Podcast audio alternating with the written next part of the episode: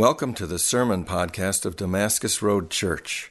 For more information about Damascus Road Church, go to damascusroadonline.com.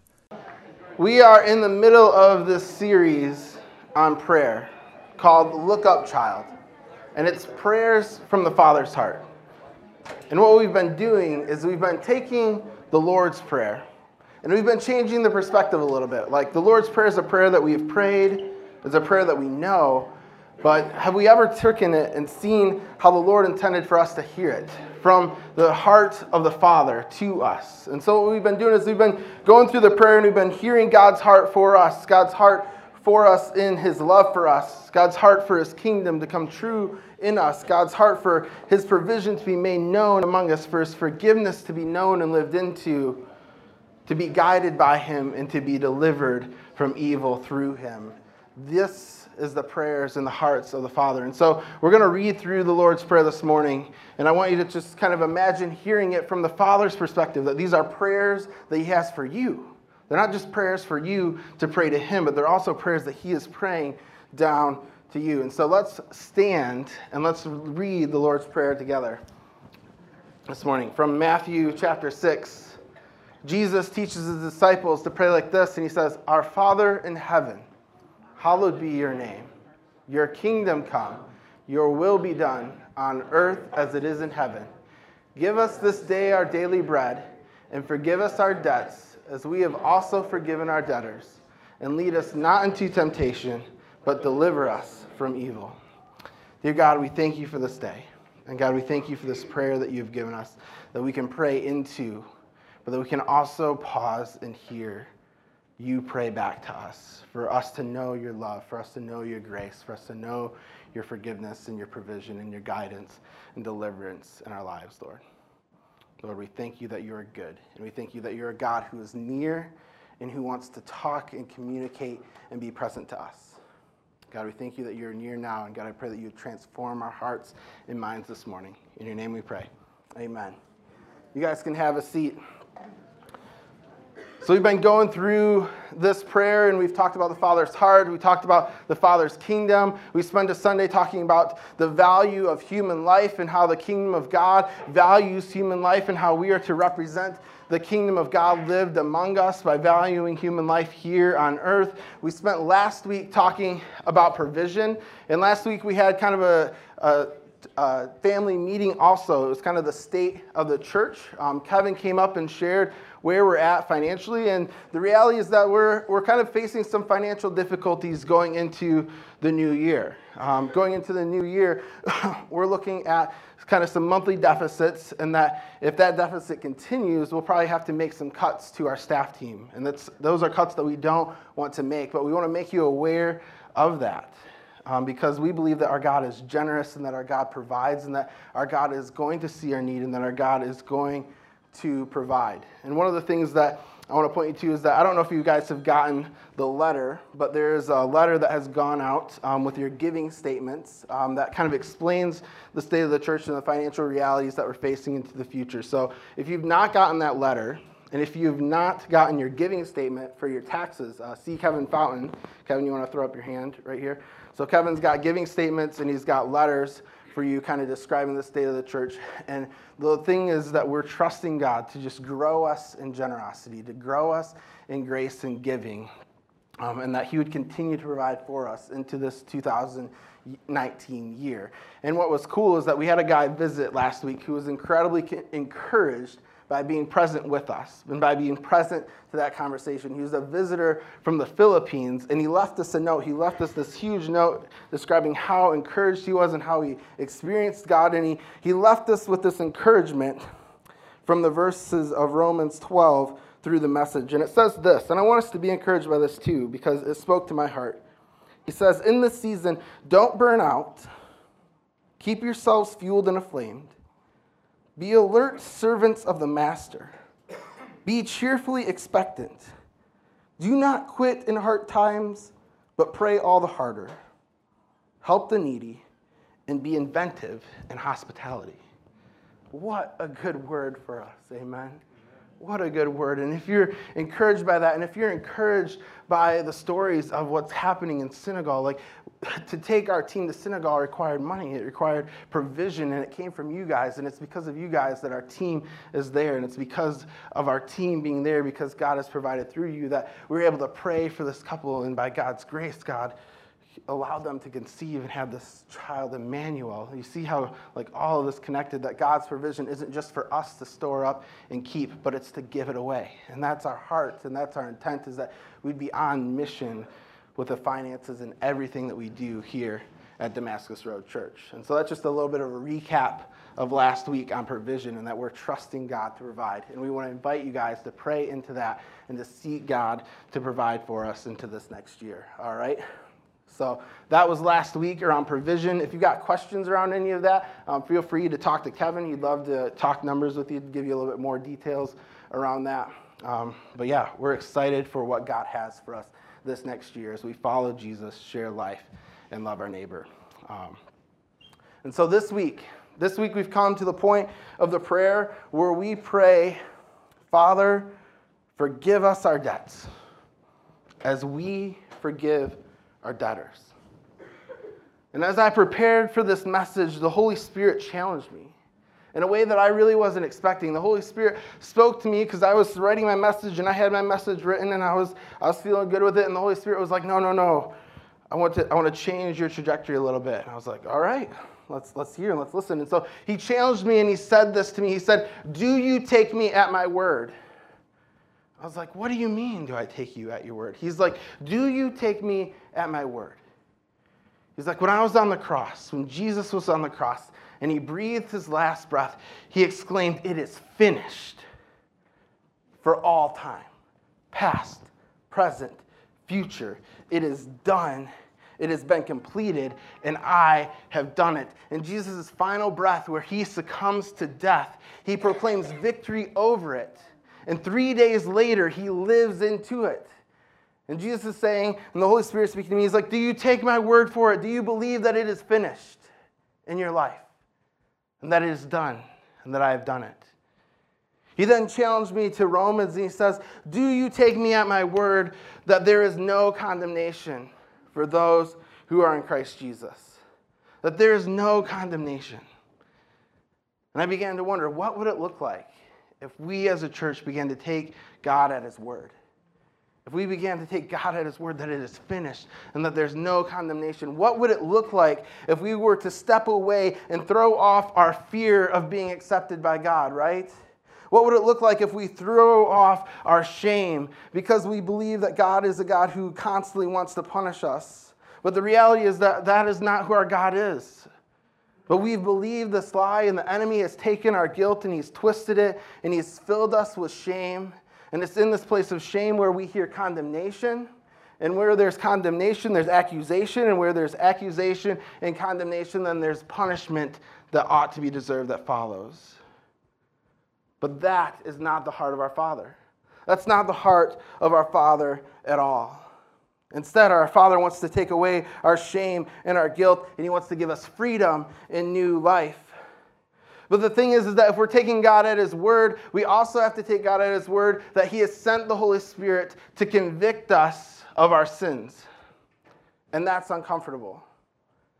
But the Holy Spirit comes and He convicts us of our sins, and He testifies our guilt before the holy and righteous and blameless Father.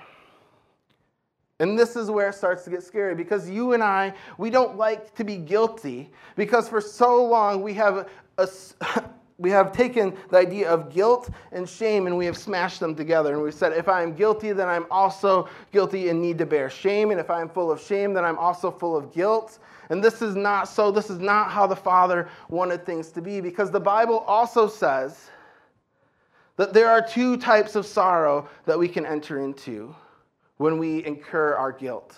When we find ourselves guilty before God, what happens is that we can partner like the prophet Isaiah and we can look at the Father and say, Woe is me, for I'm a man of unclean lips. And the Father can meet us there and we can begin to know his forgiveness and his freedom that he offers us. In the Bible, they call this godly sorrow. And it's in this place where we're confronted with our guilt where we become godly sorrow, where we are filled with sorrow, true sorrow for the crimes that we've committed and the sins that we've committed against God. And that leads us to a place of repentance and new life. Or we can enter into a place that the Bible calls worldly sorrow. And that worldly sorrow is shame. And the Bible says that that type of sorrow leads to death. And the reality is, is that for anyone who's carrying their shame and their guilt and their sin with them this morning, you are incredibly aware of that death that's living inside of you because you carry it with you everywhere you go. You carry that death with you into your job, into your relationships, into your family, into everything that you do, and it's killing you, and it's preventing you from experiencing the life that Jesus spoke over you when he was on the cross and he said, It is finished. He wants you to live into that this morning. He wants you to know this morning that it is finished, that it is done, and that He has done it for you. And the reality is that it's preventing you from experiencing the love and grace and forgiveness of the Father. And it's also preventing you from giving it to those who are around you. And so this morning, I want to take Jesus at His word. I want us to start taking Him at His word that wherever you are today, whatever shame, whatever guilt, whatever sin that you carry, that you would know that it is finished. And that you'd be able to leave that at the feet of Jesus. And that you'd be able to walk out of that door free today because of the forgiveness and grace that God gives us. It's my prayer that we would enter into this section of the Lord's Prayer where we would pray, Father, forgive us our debts as we forgive those who have sinned against us, not with doubt. I don't know about you, but I get to this part of the Lord's Prayer and there's some times where I pray and I'm like, Father, forgive me, question mark. Father, I hope that you cancel my bad deeds today, please. And maybe I'll cancel someone else. Amen. You know, like we approach it from this place of like caution and wonder of like, will God really do it? Can God really do it? And when we do that, we don't take him at his word. We don't take him at his word that it's finished, that it's done, and that there's no condemnation. And my prayer for us this morning is that we would be able to walk in full confidence and understanding of the forgiveness that he has already granted us, and that we might live from a place of being forgiven instead of a place where we carry the burden and death of shame. And so, to be able to do this, we got to begin to take God at His word. And then we also need to unpack what forgiveness is. Because I think we live in a world where we talk about forgiveness a lot, and there's a lot of kind of false information around forgiveness that we carry and that we try and live out, and it's unsatisfactory to us. It's unsatisfactory to the ways that we live, and we find it incredibly shallow and disappointing. And so I want to look at the truths around forgiveness and what Jesus is really offering us when he says that we are forgiven and that it is finished. So, the first thing about forgiveness that we need to know is that forgiveness is supernatural. It is not something that we can muster up on our own strength and our own will and our own desire. If you take anyone in our human flesh and you hit them, their natural reaction is that they want to hit you back and harder, right?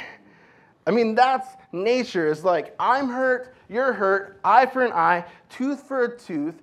I hurt, you hurt, we all hurt, we're going to get even. That's the motto of our world, and that's the way that we kind of carnally live. And we live so much in this way that when we do hurt someone and we know that we've offended somebody, an offense doesn't come back we find ourselves like looking over our shoulder, hoping that we don't get caught with like a right hook, right? Like hoping that it doesn't come from nowhere. And then we just like keep walking. We're like, well, I know I hurt this person. Wait, like, when's it coming? When's it coming? And then eventually maybe it just doesn't come. And so we live in this world where payment has to be remade, that we actually start to punish ourselves. And we begin to say, I know I caused this hurt and I know I caused this pain. And so, even though that person hasn't come and demanded retribution from it, I will make retribution payments of myself. And I will punish myself and I will carry guilt and shame with me everywhere I go. And the reality is that our Father never intended us to live this way. Our Father never intended us for us to live in this way where it's an eye for an eye, a tooth for a tooth, and we go around punishing ourselves so that we might atone for our own sins. That was never in the Father's plan or in the Father's imagination. Instead, the Father looks at us with love and with grace, and He sends His Son Jesus to us, one, so that we might be forgiven. There is no forgiveness without Jesus dying on the cross and being rose again. There just isn't. It just becomes a human construct. Forgiveness is granted and given by God. And two, God then sends His Holy Spirit so that we can receive the Father's forgiveness and then give it out to others. I think forgiveness is so foreign and so outside of our nature that we need the Holy Spirit to even begin to understand and recognize and receive the Father's forgiveness that He has for us. And that it is by the Spirit that we're able to be empowered and go and give true forgiveness to other people. Forgiveness is supernatural, and we have access to our supernatural Father who gives us the supernatural ability to go and bless the world. Because we need forgiveness. We need forgiveness. The world needs more forgiveness. I need more forgiveness, and it's because we're all guilty. But there doesn't have to be shame attached to that. All right? So the next question around forgiveness is what is it?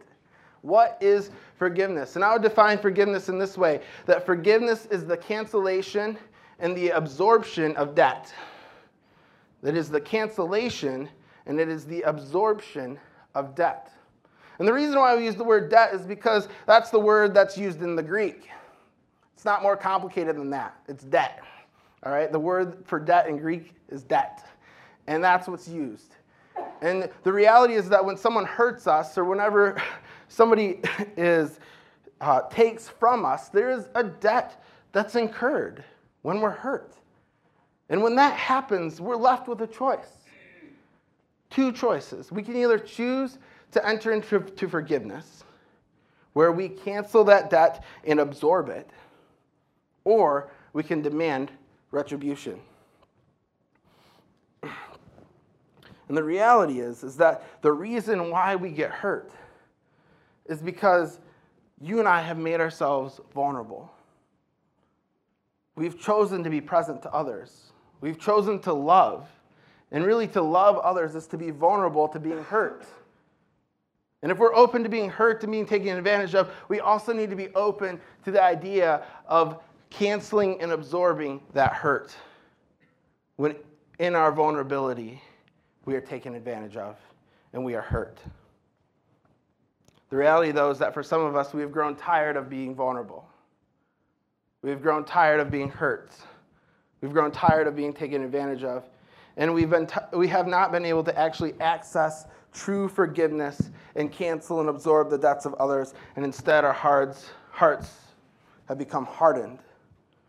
And we live in a place of personal protection. And C.S. Lewis calls that place hell.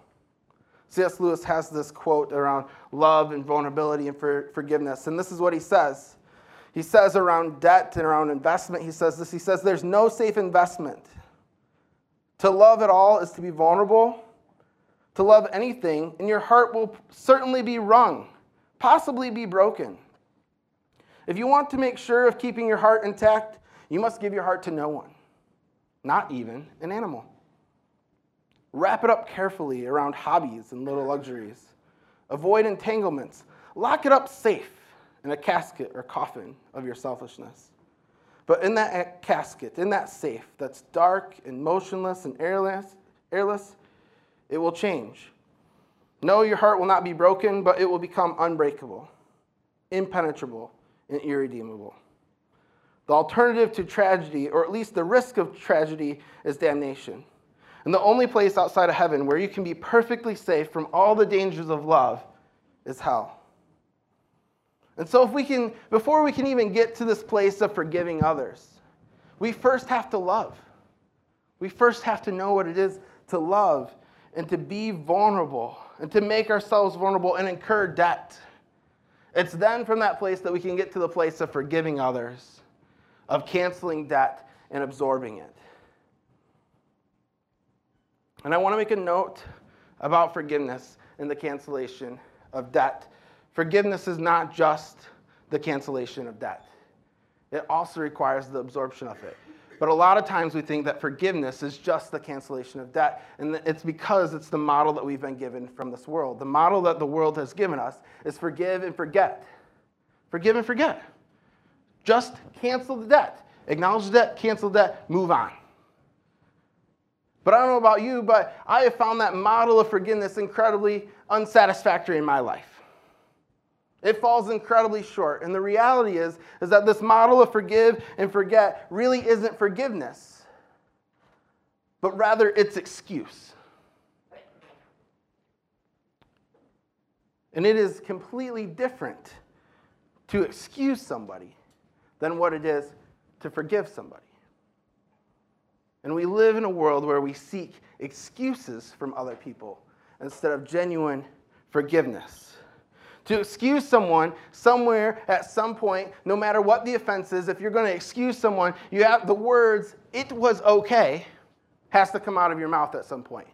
At some point, somebody has wronged you, someone has offended you. If you're going to excuse them, at some point, the words, it's okay, it's fine, we're good, come out of your mouth, even if you're not. Even if there's pain that needs to be addressed. Even if there's hurt that needs to be addressed. The problem with the forgive and the forget model is that you end up dismissing the real pain, the real suffering, and the real debt that you have taken on because you made yourself vulnerable and they did not care well for you in their vulnerability. And in turn, when you excuse somebody instead of forgive somebody, you don't actually forgive them, you don't actually take care of it. What ends up happening is that you just end up burying it. And that's the first step of our hearts becoming hard, like C.S. Lewis just mentioned. The second problem with the forgive and forget model is that not only do you just you just excuse the behavior of others, and when you excuse the behavior of others, you never get the chance to confront the behavior and say that it was wrong.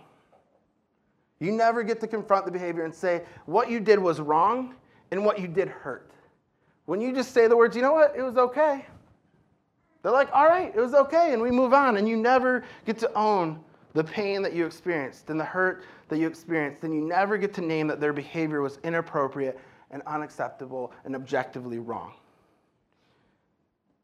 With this model, you also rob them of the opportunity of knowing that their behavior was wrong so that they could enter into a place of guilt and repentance and transformation okay? If I continually wrong you and you're just like, it's okay, it's okay, it's okay, guess what? We enter into this cycle where I just keep doing this hurtful thing to you and you're just like, it's okay, we just keep excusing it, and I just live never knowing that what I'm doing is wrong.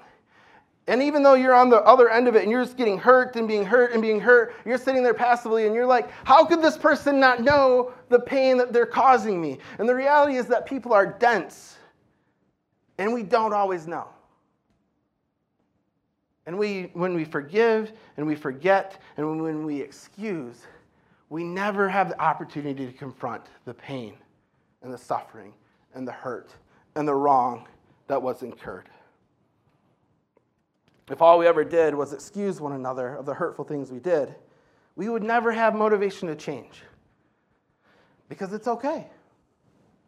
It's okay. And the dark reality is inside of you and me, we don't really want forgiveness. We want to be excused. We want it. Our flesh craves excuse. Because if we are excused, then there's no pain. If we're excused, then there's no guilt. If we're excused, there's no debt. There's no need to be confronted. There's no need to be transformed. There's no need to change.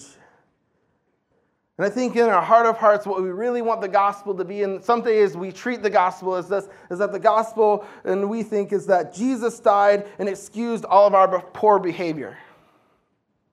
Amen. Therefore, you're free to continue in your attempts to be a decent person. I think at the end of the day, what we really hope the gospel to be is that Jesus would just excuse it. He just say, it's all right, there's no problem, we're good. But that's not forgiveness. And thank God that's not the gospel. The gospel is that Jesus died for the forgiveness of sins, which means that not only does he cancel it, but he also absorbs it. And this is why forgiveness is the cancellation of debt and the absorption of debt. If you don't absorb it, you're just left with excuse. And you better believe that if you're about to absorb someone's debt, that that debt is going to be named, that it's going to be measured. The cost of that is going to be measured. And it will be absorbed, and when you absorb it, it will be painful. It will be incredibly painful because in the moment that you choose to forgive somebody, you're taking a debt that is real and you are choosing to say that I'm not going to hold you responsible for that. And I will take that debt on that you owe, that you rightfully owe, that you have rightfully wronged, and I will take it on as mine and I will absorb it and I will own it instead. And it's going to be painful and it's going to hurt somewhere. We got this idea that forgiveness wasn't supposed to hurt that it's not supposed to cost us anything. And I guess when you live in the forgive, forget model, like there isn't much cost to be absorbed, there isn't much pain to be had. But real forgiveness, where we look at the real debt and we say, I'm going to take that on, it hurts. And it's painful and it costs us. When we look at Jesus, when he forgives us, it costs him the excruciating pain of being executed on the cross and it costs him his life. This is what Jesus went through so that we could be forgiven. Forgiveness hurts and it's costly. But on the other end of it, there is freedom, there's healing, there's transformation, and there's new life. I mean, this is what you see played out on the cross. Jesus is suffering on the cross, He dies for our sins, He's put into a tomb. That is hard stuff. But three days later, he comes breaking forth a new life, healed, transformed, and he's giving new life everywhere that he follows. This is the story and the image of forgiveness. I have this story of mine. It starts off a little weird, just to give you a little warning, but it gets to a point. So it starts off with when I was 20, uh, at the beginning of the summer, I had a hernia. And I got lucky. It was uh, in my upper pelvic region. It's one of the best places to get a hernia. But I had 13 weeks of summer camp in which I was a program director that I could not miss. So surgery just wasn't an option. And so I went through camp with this hernia, with my intestine bulging out sometimes, festering sometimes, hurting sometimes. And it was, it was painful and it was uncomfortable, but I was able to deal with it for the 13 weeks. And the reality is, is that the injury had been done. And I had a choice. I had a choice. I could live with it, and I could allow it to continue to fester like it was manageable, or I could go and I could get surgery.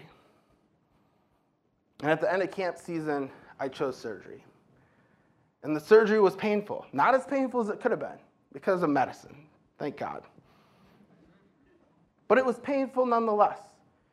And in many ways, my intestine was reabsorbed into my body and the stitches were put in. And in many places, this injury that was incurred was healed and forgiven. Like I said, I could have lived with it and it could have festered and it could have grown and it could have gotten worse. And what it could have happened is it could have pinched in some way and gone gangrene and I could have gotten really ill and possibly died. That was the worst case scenario every time I went to the doctor. Like, you got that hernia, you need to get fixed because you could die. And I was like, whoa, but it's true. And when we walk in unforgiveness, it's like that. If you don't address this, if you don't take time to step into the pain and the hurt and the suffering and address it, it can kill you. It can destroy you. Or you can go through the surgery that forgiveness is and walk out healed with new life. Guess what? I can jump, I can run, I can lift. I can do everything that I was able to do before the injury. I've been healed, I've been transformed, I've been set free. And this is what forgiveness offers. This is what forgiveness is. And when I think about that, forgiveness isn't this place where we dismiss our debt, but it's this place where we, we become present to it. And we allow others to come and be healed and be transformed. And so when we go and we go and we forgive somebody, it, you better believe it hurts. I want to give you permission to allow it to hurt. There is crying, there is questioning, there is mourning. There is guilt to be named and measured, and there is a cost that must be absorbed. But there's also healing, and there's transformation, and there's freedom, freedom for you and for them. Now, I do want to take a moment and talk about abuse. Because true forgiveness hurts, and true forgiveness does have a cost. And Jesus did say that we should forgive someone 70 times seven times, which means that's a bunch of times that you should forgive someone. The problem is, is that we as the church have allowed and have encouraged people to stay in abusive relationships at times because of those verses and because of those realities around forgiveness. But I also want you to know that it's true that in the Bible that there's a proverb that says that the foolish person is like a dog who returns to his vomit. And that it's also true that you don't have to be there the next time when the fool in your life returns to his or her vomit. Amen. You don't have to stay. You don't have to be present to forgive. You don't have to be present to heal. In many ways, it might actually be healthy for you to remove yourself from the situation completely, for you to actually be able to name the hurt name the wrong, measure the cost, and begin to absorb it and enter into what true forgiveness and healing looks like. And it might never look like entering into that relationship ever again. And so, if you are here this morning and you find yourself caught in the cycle of abuse because you believed in the forgive and forget model, and you're forgiven and you're forgetting and you're forgiving and you're bearing and you're becoming numb, and you find yourself in this place where you're like, I'm striving to be present, I'm being present, but you're being abused and you're being hurt and you're being taken advantage of, we want to know and we want to help you and we want to give you resources and we want to protect you. So, let us know if that's happening because this is not how forgiveness should work we have to be able to take a step back and process and name and measure and absorb. Just like surgery, I had to take a step back from my life. I had to go under the knife. I had to go under care at home. I had to rehab for a couple days. It's just turning a surgery. But man, it hurts. Surgery hurts. And I was 20. So if you know someone else that's older than 20 and they get surgery, believe that it hurts. And so does forgiveness. But there's healing and freedom on the other side. The last thing I want us to know about forgiveness is that it's unilateral. It's unilateral. That when we are forgiven, when our debt is named, when our cost is measured, when it is absorbed and canceled, guess what? There's nothing you can do about it. When somebody chooses to forgive you, there's nothing you get to do about it. And that's the beautiful thing about the forgiveness of the Father is that He has looked upon you, He has measured your cost, and He's like, Don't worry, I've got it. I'm going to cover it, I'm going to absorb it. And the way I'm going to do that is through Jesus on the cross, through His suffering and through His death. We're going to take care of it, and we're going to forgive the world unilaterally. And you don't have to work to pay it back. And that's what true forgiveness looks like. And so when somebody forgives you, I mean, really forgives you, the way you live into that is by one, acknowledging your guilt, and two, receiving the freedom and the restoration that they offer you. I know, I know that the acknowledgement of guilt is hard because we're so quickly to turn it into shame. Like the enemy has got us cornered on this one, guys, and we have to break this today. We have to break this today where our guilt equals shame because it doesn't. But we have to be comfortable in our guilt and we have to name our guilt. Because without it being named and without it being measured, how could we ever know what we're being set free from? If, we're, if our guilt is not felt, if our guilt is not named, if it's not measured, how do we know what freedom is? It'd be really weird if you got a letter to show up in court one day and so you did. And the judge is like, You're forgiven. And you're like, What was that all about? I would like to know what I'm being forgiven of. I'd like to know why there was a need for forgiveness. I'd like to know why I needed to show up in court today. There's all these questions that just go unknown when our guilt is not named. So know that there's freedom in naming your guilt and that there's not the prison of shame on the other side. Instead, on the other side of the cross, there is freedom that's offered through Jesus. I love the story in the book of Acts. In the book of Acts, just second, need to find it. In the book of Acts, there are those in Jerusalem who've discovered that they're guilty for killing the Son of God. And that's a big deal. They found guilty that, of, of killing the Son of God, of killing the Messiah, and they're like, oh no, what are we going to do? They're cut to the heart, and they come to the disciples, and they ask Peter and the apostles, and they're like, what should we do for killing Jesus? Their guilt had been named, and they're coming to ask to what measure they ought to repay. I mean, it seems reasonable. They've acknowledged their guilt, and they're like, what do we owe? Is it a life for a life thing? Do we need to trade in our lives for his? And Peter meets them with the heart and the forgiveness of the Father. And this is what he says to them He says, Repent, be transformed, and be baptized in the name of Jesus for the forgiveness of sin, and receive the gift of the Holy Spirit. This promise is for you and for all of your children who are far off. I mean, that is good news. That is good news. I don't know about you, but I've been like the men in Jerusalem. I've been like the men who have stared at the cross of Jesus, and I have felt guilt and I have felt shame, and the enemy has told me how accused I am and how condemned I am and how deserving for punishment I am, and I'm not able to look up at the Father and see forgiveness. I'm not able to look up in those moments and feel freedom. It's in those moments where I don't take Jesus and God at His word. And maybe you've been there too, where you just look up and the cross is just a symbol of shame. Because the enemy's like, guess what? You nailed him there. Yes, you did that. And that's hard and weighty stuff. That's the stuff that the people in Jerusalem were weighing through. And Peter meets him with the Father's heart. And the Father's heart is don't let that shame drive you away from me. Don't let the enemy steal away the most powerful symbol in the world that is the cross my son. Do not let the enemy do that. You better believe the enemy wants to. You better believe that the enemy wants to steal, kill, and destroy the power of the cross before us.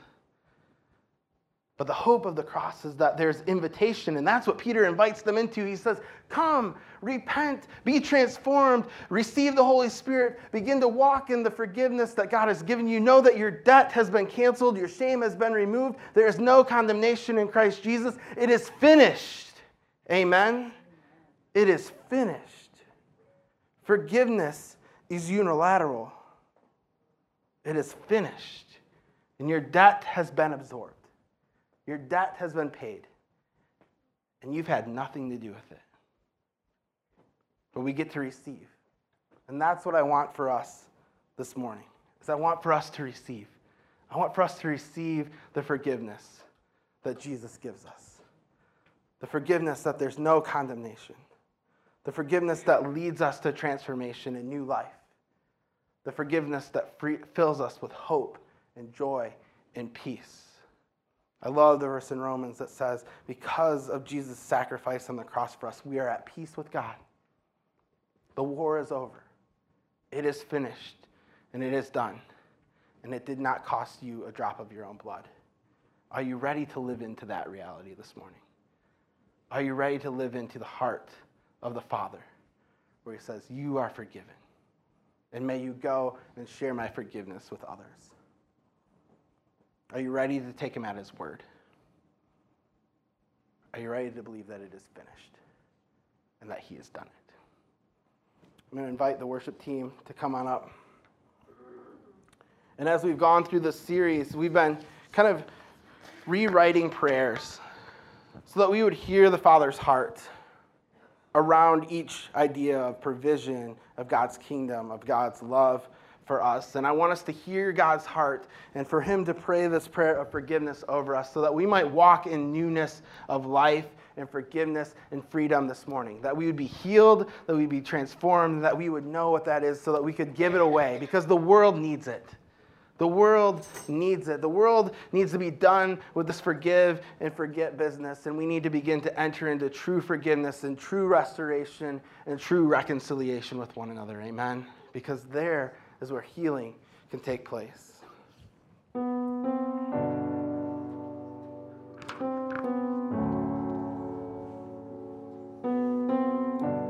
The prayer of the Father. Look up, child, and know my love for you. I have sent my Spirit to convict you of your sin, for you to be transformed and know that it is good. Know that I have looked upon your guilt and I have measured it. And look up, child, and feel no shame, for I have absorbed your guilt, and I have chosen not to count it against you. Your sin has been cast into the sea. It has been cast as far as the east is from the west from my sight. Look up, child, and receive from me. Receive the work of transformation that I've begun in you, and know that I will bring it to perfect completion. Look up, child, and receive the unilateral freedom from your guilt and from your shame. And look out, child, and see my people and do the same. Look up, child, and know that you are forgiven. On the night when he was betrayed, he took bread. And when he gave thanks, he broke it and he said, This is my body, which is for you. Do this in remembrance of me. And in the same way, he took the cup after supper, saying, This is my blood poured out for the forgiveness of sin.